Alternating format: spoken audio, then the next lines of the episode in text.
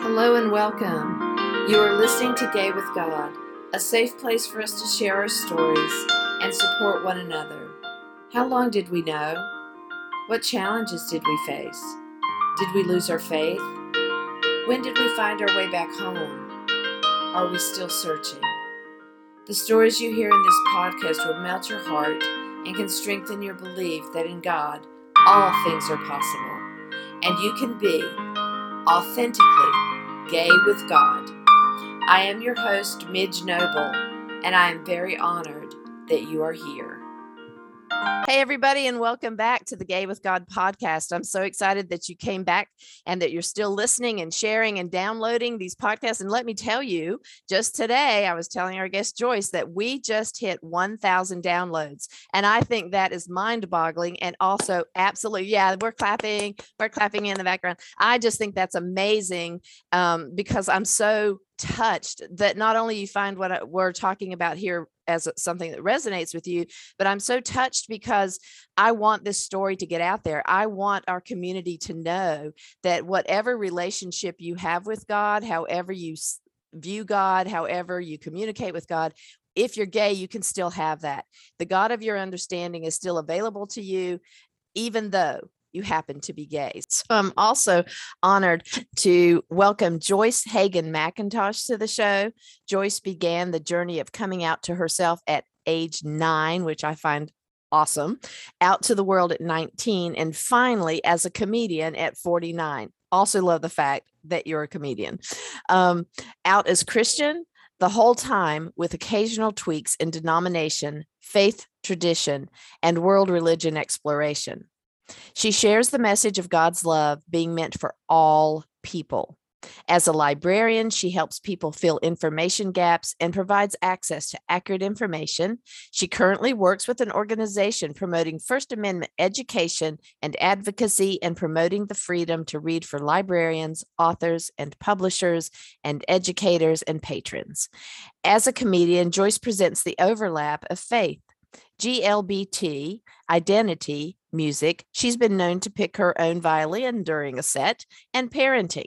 She began performing with the Mother Cluckers in April 2017 and believes that social justice through humor can take place in local bookstores, classrooms, over meals, in our churches, basically in any conversation or space.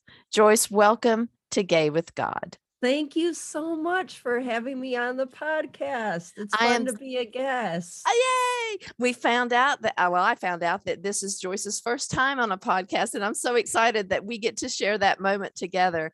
We first met at the Wild Goose Festival this last year. And if you guys have never been to the Wild Goose Festival, just Google it. You will find it. And it is an amazing place to meet not only other podcasters, if you happen to be a host of a podcast, but just spiritual people, people of faith, and people who are extremely eclectic. It was amazing. It was amazing, all the people that came. So we are so excited that um, that we went, and I'm so excited that I have Joyce here in the Gay with God as we called it at the at the Wild Goose, the, the goose tent. So we have her in the Gay with God tent today. Yay. Yay. Well, it's interesting. I I was at Wild Goose um a few years ago. I did a presentation. Um it was um I just did a comedy set for a few minutes because I think laughter is awesome. Um and uh, my set is actually what top 10 reasons jesus is cool um, so i did that set but then i held a conversation i'm queer am i welcome here wow. and uh, this last um, time i actually attended with my brother he was a presenter he's an author he writes a lot about celtic spirituality. Uh, his name is kenneth mcintosh and he got to present so I came along, and this time I came to uh, meet other podcasters. So during the pandemic, I started a podcast called Books by Books, Bible, Beer, and Queer. Yes. I got it out of line for a minute. Books, Bible, Beer, and Queer. Yep. And I've launched uh, maybe a half dozen episodes of that, but I have never been a guest. That's so on a podcast. So this is so fun. So yes. thank you. Yes, and thank you. And and I've listened to her podcast and it's really quite quite well done. And she said she told me at Wild Goose that you know it, it, she covers the whole spectrum. You know, if you like books, if you like the Bible, if you like beer, if you're queer, even if you're not queer, you're still. she covers everything. She doesn't have to ever worry about a topic. And I thought that was brilliant. And so yeah. it's the three B's in the Q. That's it. Yep so joyce i can't wait to hear your story so so let's start at, at the beginning when did you know that you were gay um so i joked in my bio that i shared with you that i came out at nine but really um the only reason i say that is because i had a when i became an adult i looked back and i thought well when did i start figuring out that i'm gay yeah so in fourth grade my friend Jill looked at me on the playground, and I'm from Southwest Michigan. That's the Bible Belt of Michigan. And I had never thought about this, but we're in fourth grade, and she said, How come you are always talking about Pam? She's not even in our class. And I realized, ding, ding, ding, looking back on it, Pam was a definite butch. it was just amusing but yes, I was. I was apparently aware of, looking at, and talking about this girl in another class. And that wow. kind of just stuck in my mm-hmm. head. And so when I looked back, I'm like, yep, I bet around there I started being aware. Mm-hmm. Not self-aware, but no. certainly aware. Yeah. So so your um sexuality um, was turned on, but your brain was like, not yet. yeah. Yeah. And I'm I'm mortified because I have a son who just turned 10. And when I think about that, I'm like, oh man, all right. we can be emerging at any moment. yeah. Um, yeah. but I, you know, take a log leap, a big arc. I don't, I really came out to myself probably my junior year of high school. I finally just my uh, we ate out for dinner every sunday my mom didn't cook on sundays and my family often went to a restaurant called bill knapp's um, and that sunday i had stayed home and my mom and dad had gone out my brother's nine years older than me he was out of mm. the house by then mm-hmm. so as soon as they left the house i ran and pulled out the telephone book because keep in mind at this point yes. I, there's a phone with a cord and a telephone book and i looked up western michigan university that was in kalamazoo which is next to where i grew up and found their lgbtq group and started going to that on sunday afternoons wow so i started going to the because i i just it was like an epiphany it was okay, I really am gay. This is how you identify what I'm experiencing. And uh, started attending the group, which also terrified some of those college students and mm-hmm. young adults, I'm sure, because I was a minor. Mm-hmm. I wondered um, about that when you just said yeah, that. yeah, no, I think they were terrified. Um, but they were welcoming and That's appropriate nice. and mm-hmm. it was a good experience um and so i yeah i was aware of it and uh, then it was just a gradual process coming out to some friends coming out to people in college uh, having a first girlfriend in college coming out to my family mm. um and so it, it's just an ongoing process. And somewhere along the way, um, I hit a point where I was like, well, I'm not going to be in the closet. I'm, I'm not, I am me and I am who I am. And it was interesting because I've always, also probably as early as age nine, I've always had an awareness of theology and religion. Hmm. I knew when uh my poor mother she she was a wonderful woman and she was methodist from the day she was born till the day she died i was raised in the united methodist church but i never joined the church wow i went through that process three times and all three times i said mom there's some reason i just can't I don't think this is the right church for me. And she'd be like, Well, we can go to Chapel Hill United Methodist. It's right across town. and maybe more of your friends go there. Maybe you don't oh. like this church. And I I explained that it was more than that. Yeah. And then my brother became born again when Mm. I was uh, around that age, nine or 10. He became born again. And that was almost a bigger struggle for our family than me being gay because I mean, he dove in the deep end. Uh, and um, I'm really so happy to say, though, that um, my brother and I are now both on the same theological track. He is now a United Church of Christ pastor wow. in a wonderful congregation in Honeoye, New York. And the two of us absolutely believe the don't put a period where God has placed a comma. Because if either my brother or I had put a period on there when I was 18 years old and Mhm.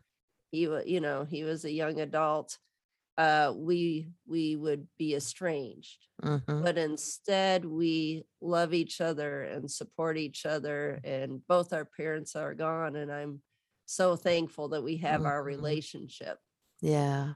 i think we both let god keep speaking about this topic I love how you said that. We let God keep speaking. So what did your what did your parent parents speak when you came out to them, Miss Miss Methodist Mama? What, well how did that go? my, father was agnostic okay. um and uh he, he was a brilliant man they were both wonderfully intelligent people and they met working at upjohn company which is now pfizer used to be pharmacia both my Oh. parents worked there my father was a chemist um, wow.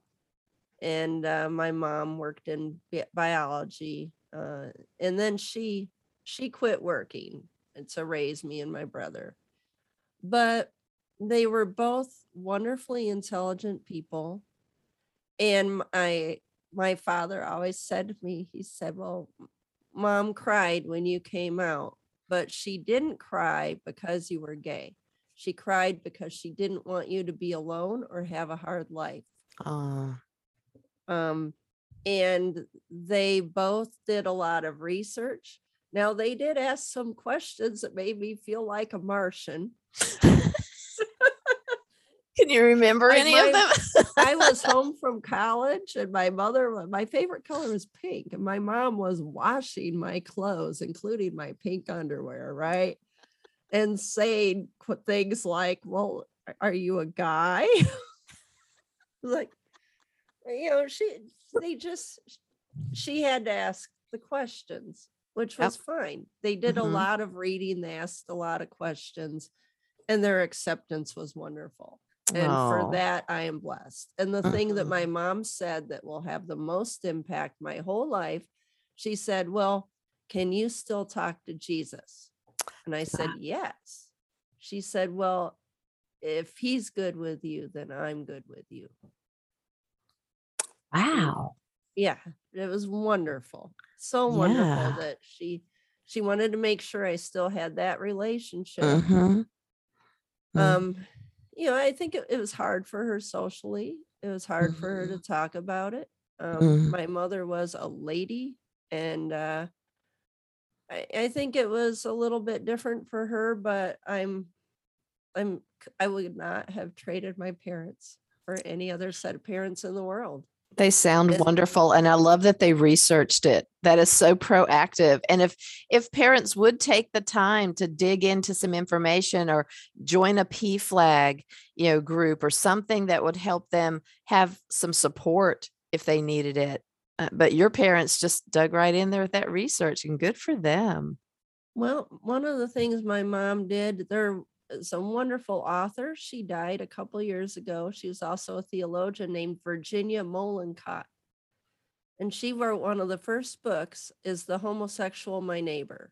It was one of the first books on Christianity and LGBTQ life. And she wrote that book and she even before she died she was still writing she wrote a book omnigender which is so relevant today and my mother ha- said well we have one of these books is the homosexual my neighbor in our church library Really?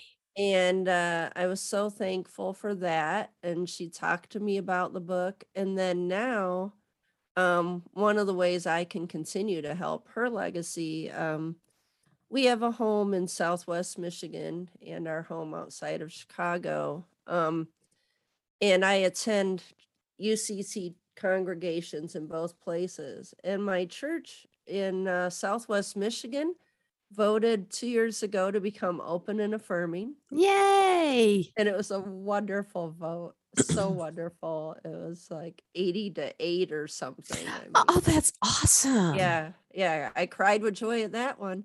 Uh-huh. Um, but I'm I'm part of our open and affirming committee, and one of the things that we're doing is making sure we have some books. We're going to be adding some books to our church library that people will want to have. Good. Some some great books for people who are coming out now. They're a little more contemporary than is the homosexual my neighbor. Yeah, that yeah. was in the 70s or 80s. Yeah, Um, Yep. uh, but books like The Children Are Free, Mm. uh, that's a fantastic one. Um, Justin Lee wrote a book, Torn Rescuing the Gospel from the Gays versus Christians Debate.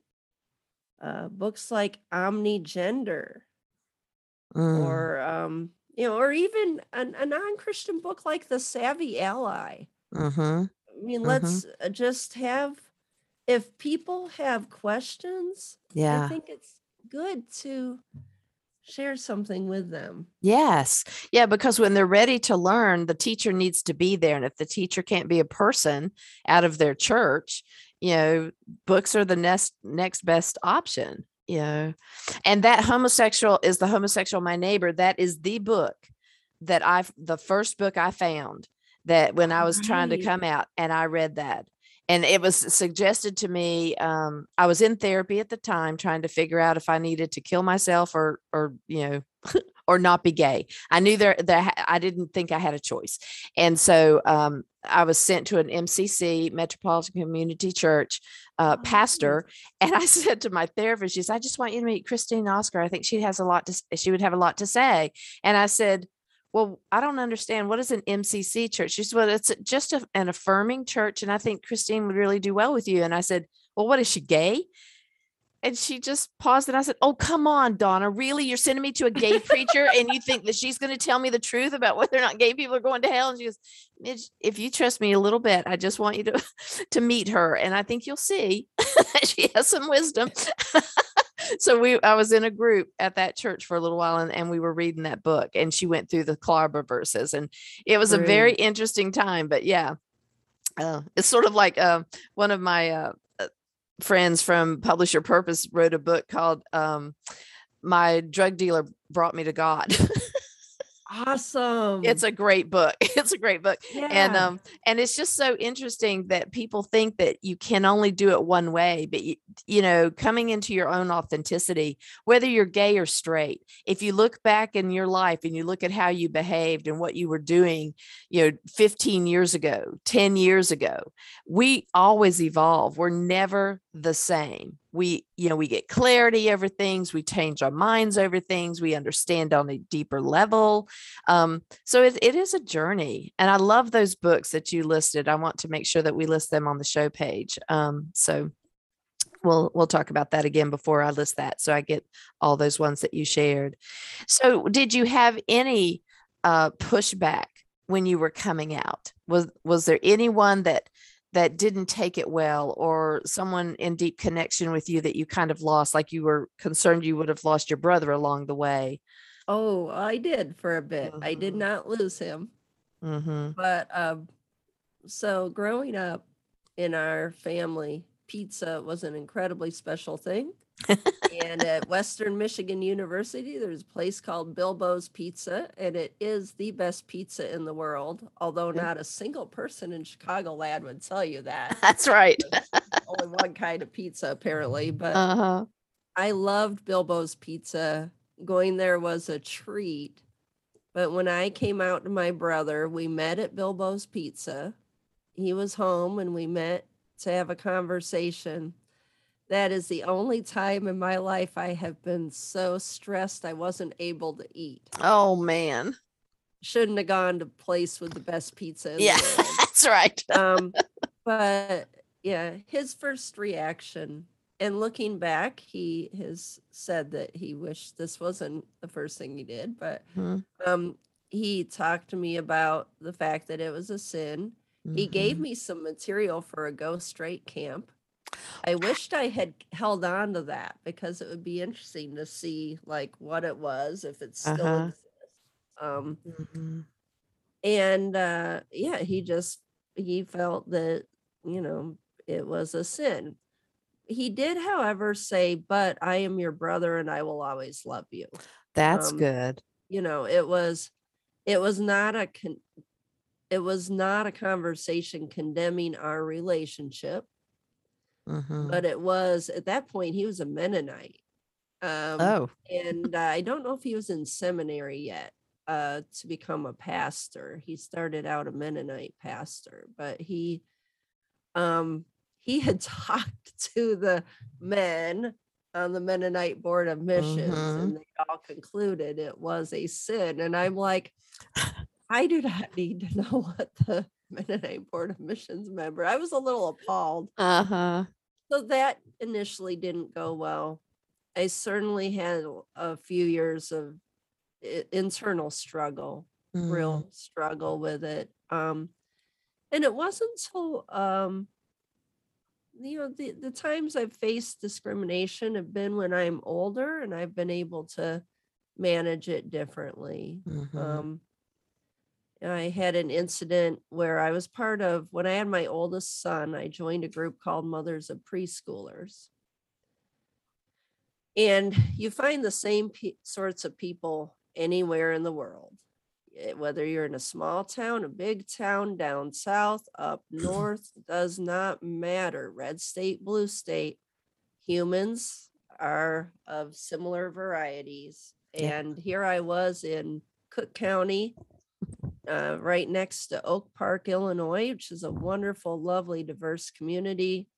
Um, but the associate pastor at the church that hosted the MOPS group came over and shared with me that I would not be welcome in leadership in MOPS because MOPS International defines a relationship between a man and a woman as the only true Oh my gosh. relationship.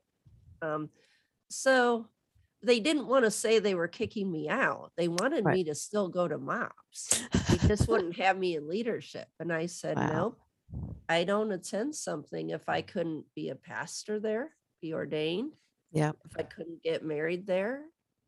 Or, you know, basically I I've I've held to that since I was a kid. I'm not going to change it now.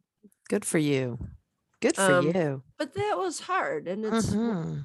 Challenging, especially when you have children involved. Mhm. You know, I hope that my sons have as little challenge as possible uh, due to the fact that they have two moms. Mhm. You know, that's my hope from them, but we'll walk through whatever we need to walk through. Yeah. And what are the ages of your kids now? Right now, they are 10 and 7, Wow. two boys. I'm busy. I know. I was just going to say, I'm a tired mom. Yep, busy and tired. busy and tired.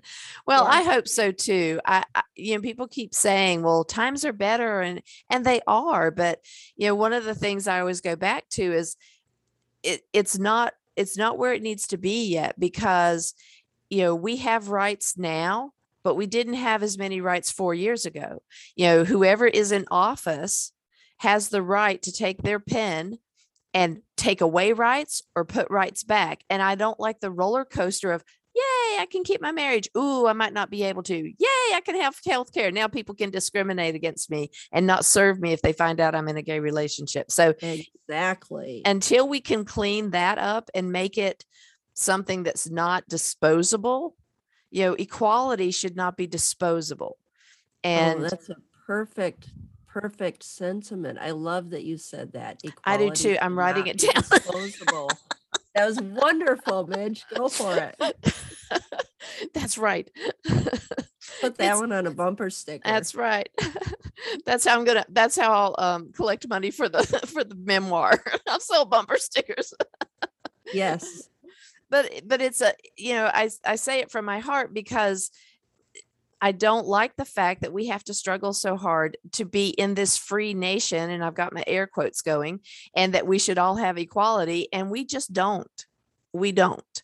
And so until we do, and until we can keep it, then we still have work to do. So, um, anyway, that was my soapbox for the moment. So, but I want that for your mm-hmm. boys. You know, whether they whether they are gay or straight or or you know in between i want them to always have their equality on this planet.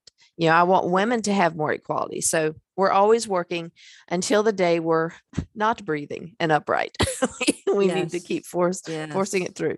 So um so anyway so when it, when you were doing your thing and you've come out and and you've had some struggles along the way um what is the one thing that that always brought you joy how did you stay grounded you know joy in being you i mean it's like you said you know i was nine years old and i just had this awareness of theology and um you know how did you know that being gay was not going to interfere with your relationship with god or was that a, a journey as well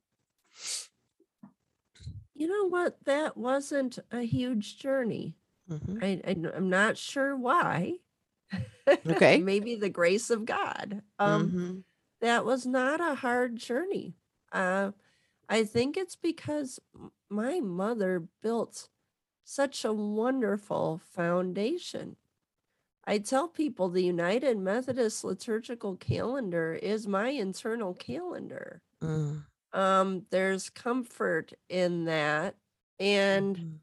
I'm it that has never been a question to me. And I think also the fact that I was raised in a reading and discerning family and my my father was brilliant and he defined being an agnostic as he didn't know the answers.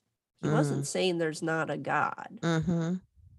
he didn't know the answers and he didn't ever join our church but he attended regularly. He taught sunday school. He had read the bible. He studied the bible and he felt that if all people were to follow jesus teachings and be aware of them that we would all have a better life Mhm. he, he was also quite the feminist. That was interesting. He thought it was good that there were many women teachers and that there should be more and they should be at higher levels. wow Um, but it was interesting because being raised by people who studied and read helped me study and read when I came out and being aware of the historical context behind the clobber Mhm. passages Mhm. being mindful of um you know people always say well actions speak louder than words and if you look at jesus life we see examples to live by in both his actions and his words um and i think you know being aware of and studying uh, the bible within that historical context looking at jesus actions um you know basically minorities shouldn't have to fight to see and hear their own history and if you look Mhm. at the way jesus lived we saw examples of love of healing of extravagant welcome instead of Jesus saying, Whoo, that woman's a hooker, or oh my God, foreigner, keep out, right or that guy is going to give me a horrible disease, you know, think Mhm. AIDS victims and lepers. We Mhm. we don't see Jesus treating marginalized people Mhm. like subhumans. We see Jesus repeatedly healing, loving, and welcoming. Mhm. And so I guess what has come back to me, it's I'm like a big donut hole. I'll bring it around to your question eventually. Um I guess for me what keeps me grounded is seeing the that Jesus always was the welcome. Mm. And it helps me remember to not look at people as different or other. It's Mhm. just a thing. So, Mhm. um, you know, being gay isn't all of me, it's a Mm. part of me. Mhm. Um,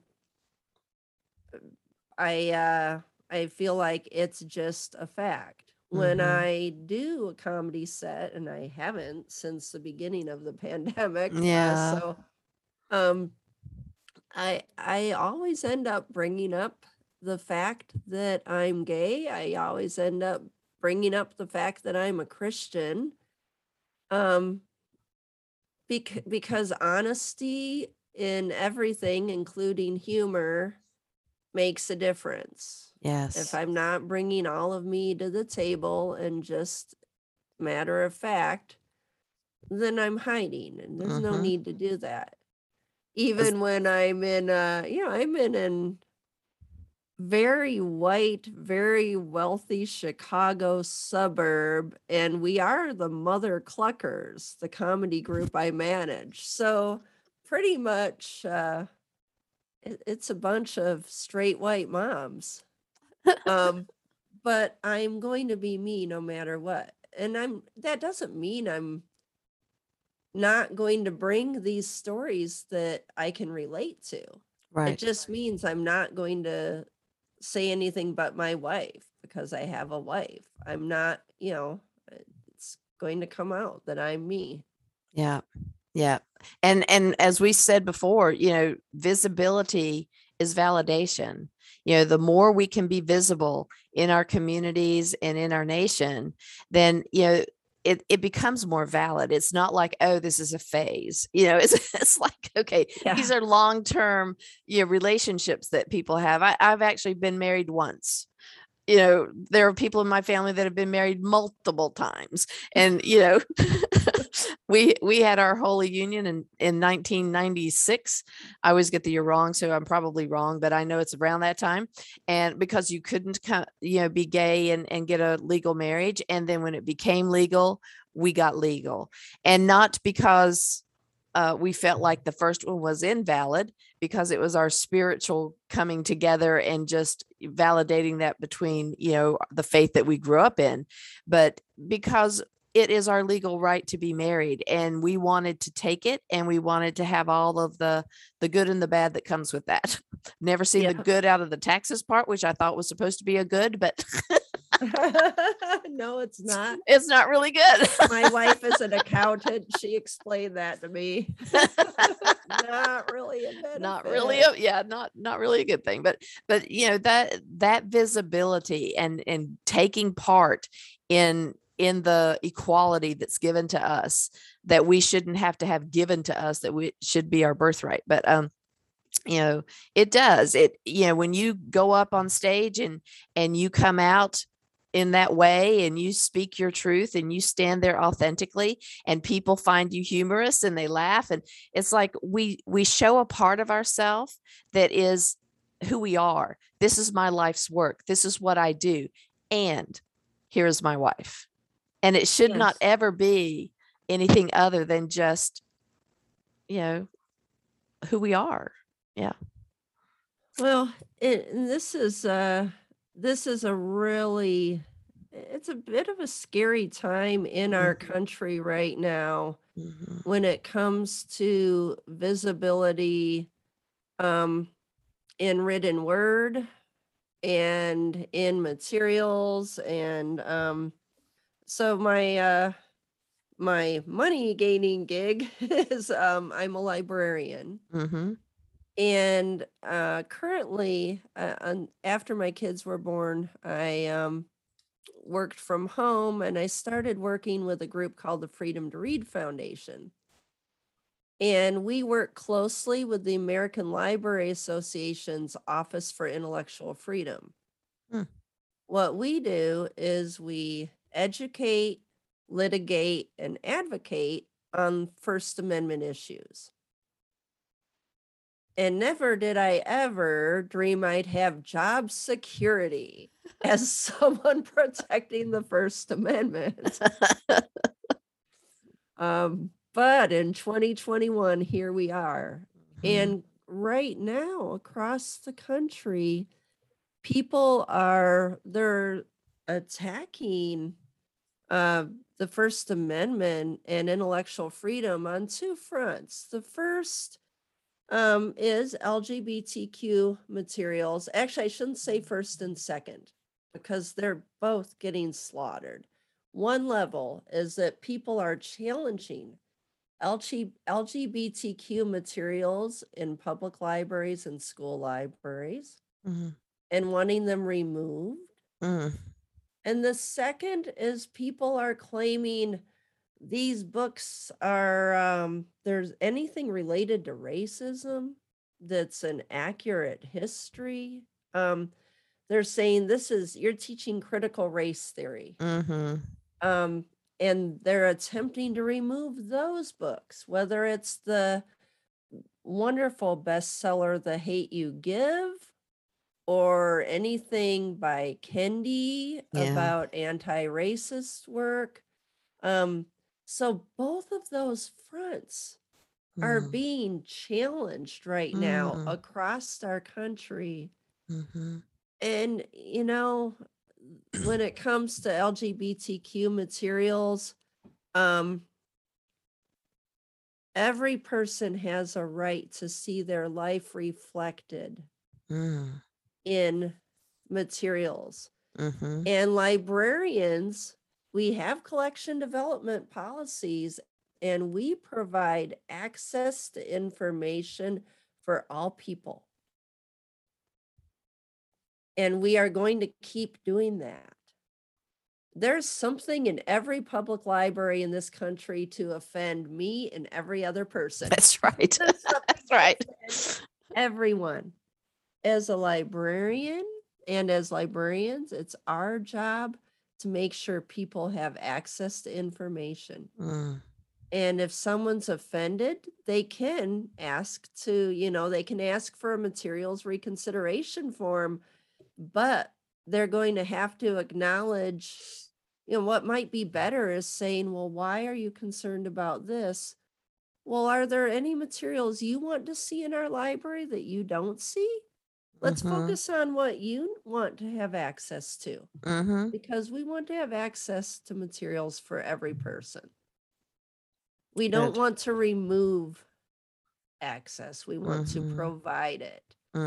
Um, and it's so important. And if someone looks at a book and says, well, this one about gay teens has never circulated.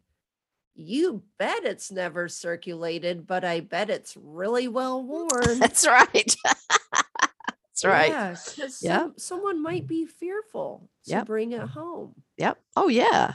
Yeah. So that's that's where I always say many of those titles, it's important to not remove them. Mhm. Um, but that's become a struggle. The many Mhm. books challenged. And when it comes to the critical race theory argument, first of all, critical race theory is a whole separate topic and it is an academic term and a whole separate study. Really, people are trying to remove books that may make them uncomfortable. Yeah. But once again, it's our job to provide books that accurately share everyone's history. A Black child, a Latino child, an Asian child, or an adult, everyone should have access to books that reflect their life and their history. Mm, that's beautiful. And people will say, well, we're in a town where there aren't any minorities and this is taxpayer money. It's like, well, look at the census. You're probably wrong. Mhm. And it's their money too. Mhm. And once again, it's there for everybody. It's so important to just remind people who are attempting to ban these materials that we're providing access for everyone. Mm. Um, I love that. And and I love the fact that as a librarian, you have something to stand on. You know, when you it's not that I'm gay, so I'm going to have a whole, you know, shelf of gay things. It's that it's not about our personal desires, it's about your ethics as a librarian and being able to to provide that access. well, it's uh, you know, it's very much like um, a medical professional. Mhm, They have they are bound to do no harm. Mhm, They're bound to help every person to save everyone. We're not Mhm. going to get into religious freedom bills, at Yep. not Yeah. Yeah. Yeah. Yeah. but um librarians have a code of ethic as well hmm and that is to provide access to information it includes a line saying so most librarians are responsible for collecting a certain group of books at a public library i used to collect both politics and religion which cracks me up um but that means no one needs to know my political beliefs. A library patron should be able to walk in there and not have a clue whether I'm a Republican or a Democrat. They should see every political book that should be on that shelf as long as it fits our collection development policy. hmm And that's going to say that we reflect many views. We, if we have 10 holds on an item, we're going to buy two copies of that book.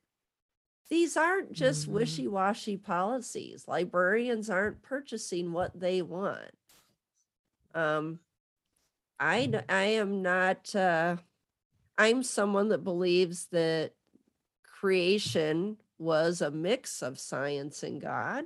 Mm. I don't personally hold a fully creationist view, but you bet when I was a brand new librarian and a patron said they wanted a book, the the dinosaurs were on the ark too.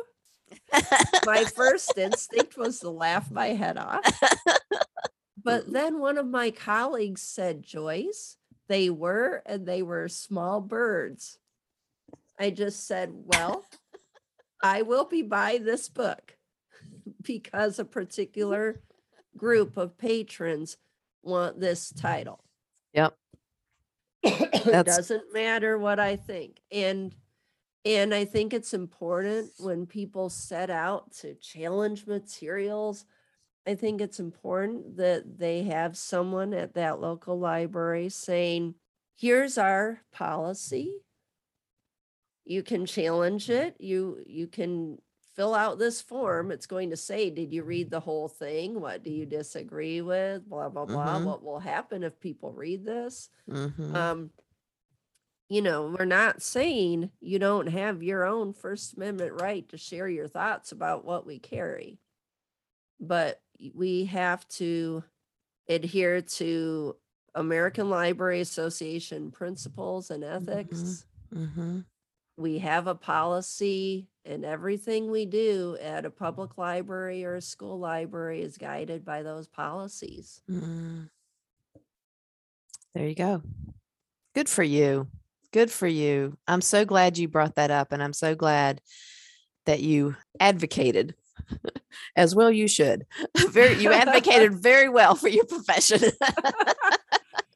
Well, I'm glad, and I hope that people are still awake. Um, well, I'm awake because I, I really never thought about it that way. I, I've I've never looked at how books get into the library and and and what what would go on if somebody didn't like it. I've been aware that people wanted to take things out and to, you know, minimize our exposure to that. But um, I'm really glad that there are ethics behind it and that there are reasons for why things are there. You get, you know, there are things that I don't want to see. I don't want to see a big, you know, dead animal on a book somewhere. But you know, I also know that that that hunting is. Wait a minute, what state are you in? I'm in North Carolina.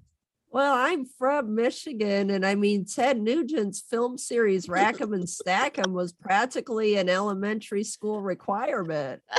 well, I was, uh, I, I know, and I, I'm just so. I, I, that's why I thought that I had to have been adopted. I am not like anybody else in my family when it comes to a lot of things, and and I'm clearly um, the only out gay person that I know in my immediate family and and the closer extended family. There are some gay people in our in our in there, but you know they're far removed from what what I lived every day. So, you know, it's it's just I'm just different. I'm I, I I'm a vegan. You know, I I would never be able to hunt. I would suck at Survivor. I could never eat the things that make you try to eat. I just couldn't do that. I could live in a tent somewhere, but I I could not I could not eat that that. Um, so I just, you know, I, I think it's good that we all have what we need and that we all have access to what we need. And I love that word that you used, access, because right now I feel that in our LGBTQ community, access is sometimes tenuous. And and you're right that getting access can be deadly and it can be hurtful. And you know, kids are getting kicked out of their homes, you know, our trans brothers and sisters are getting killed. You know, gay people have been killed because they've tried to have access and they've tried to live their life like everybody else. And you know, um, I, I just think that that having libraries provide that is so crucial, especially in the schools as well. You know, if a kid you know, goes and they can spend time looking through a book on a shelf, even if they never check it out, it might say just the thing they need it to say to give them some hope to keep going. They might be able to read in some, you know, if and if a teacher was allowed to read a book as a class project, and have that even though the the kid in the back may never say they're gay hearing the words of you know is the homosexual your neighbor or hearing somebody else's version of how i made it through and it's it's okay things are going to get better and how how this is how it got better for me that gives them hope and they may not choose suicide over the rest of their lives. So I'm glad that you and all of your librarian friends are there and that we will continue to do the fight to keep well, the books on the shelves. You. Thank you. do the fight. So we're coming down to our time and I'm I'm sad about that because I love talking to you. and, and um but I I have a final question that I, I ask all of my my guests that um, if you think back through your journey um, and someone came to you and they asked you the question, you know, you know, I'm struggling and I don't, I don't really know how to, how to do this. I don't know how to be gay. I don't know how to be gay and Christian. From your perspective, what's the one thing that you think you would share with them that could give them some hope from your own journey? Um, I would remind them uh, that the clobber passages were need to be taken in an historical context. Mm-hmm. And if there's someone that's not, you know, hearing those passages, if they're just hearing genetic or mm-hmm. genetic, generic, if they're uh-huh. just hearing generic terms, um, I would uh, keep it at the level of, you know, remember that Jesus was about love and welcome and accepting people where they are at. Mm-hmm. And if this is who they are and it's part of their human journey, mm-hmm. Jesus loves and accepts you exactly where you are at. Mm-hmm. Beautiful.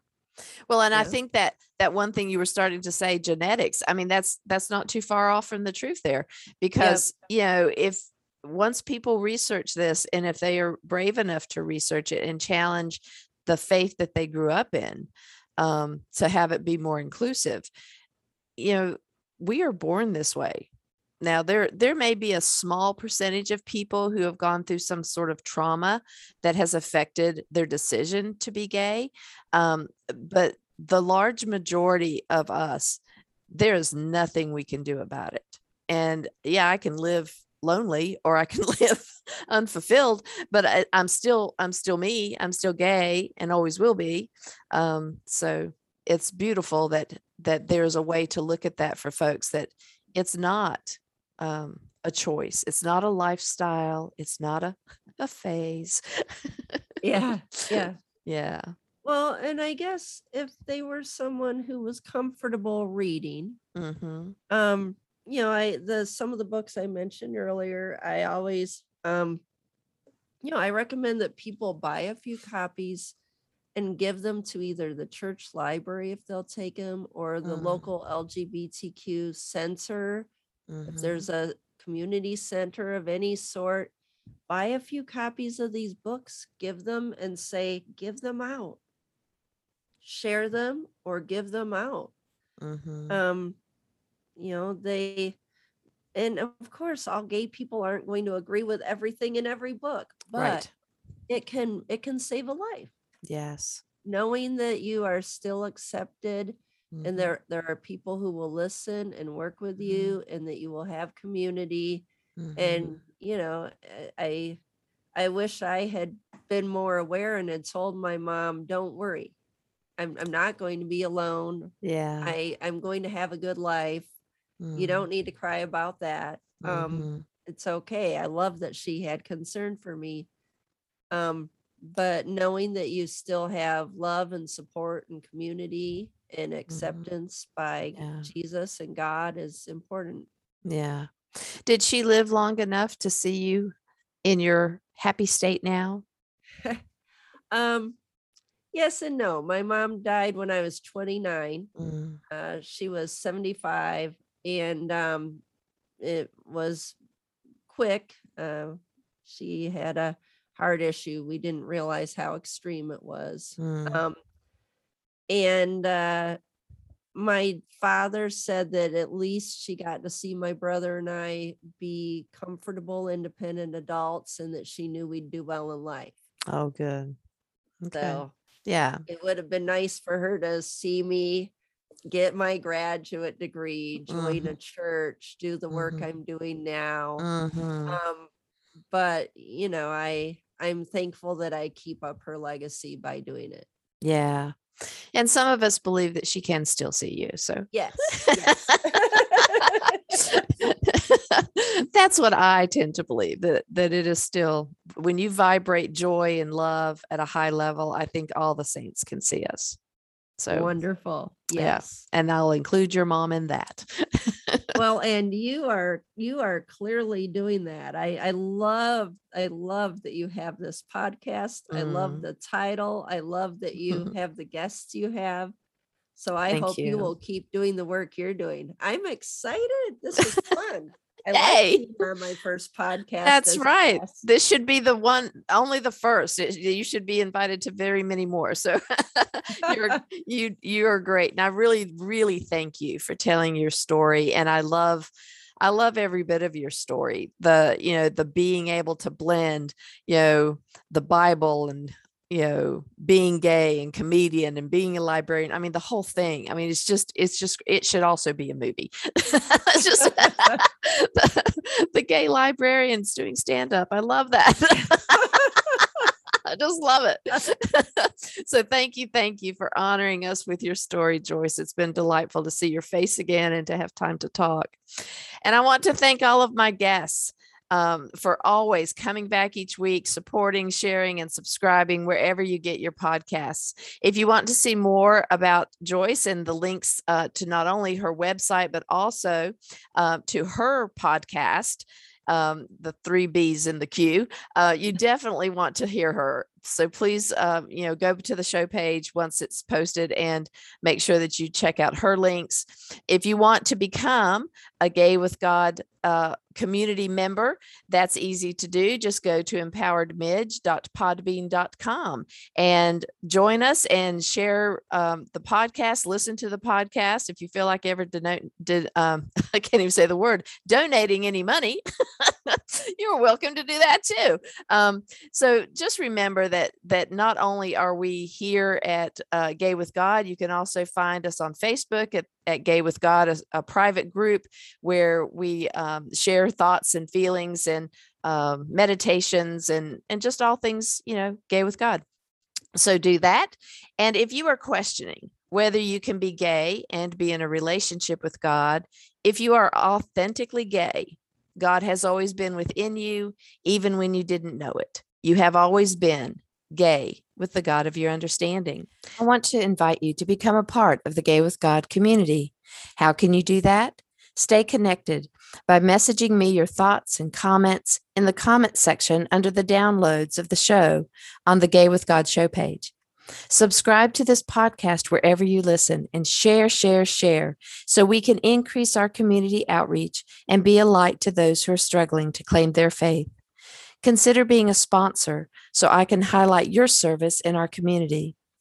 We are all worthy of respect and a relationship with the God of our understanding. I want to thank you in advance for supporting this podcast. Together, we as a community will keep this show visible and our community stronger. Deep gratitude to my friend Tim McClendon of Tim McClendon Music for allowing me to use an excerpt from Interlude 4, a song found on his CD entitled Sundance.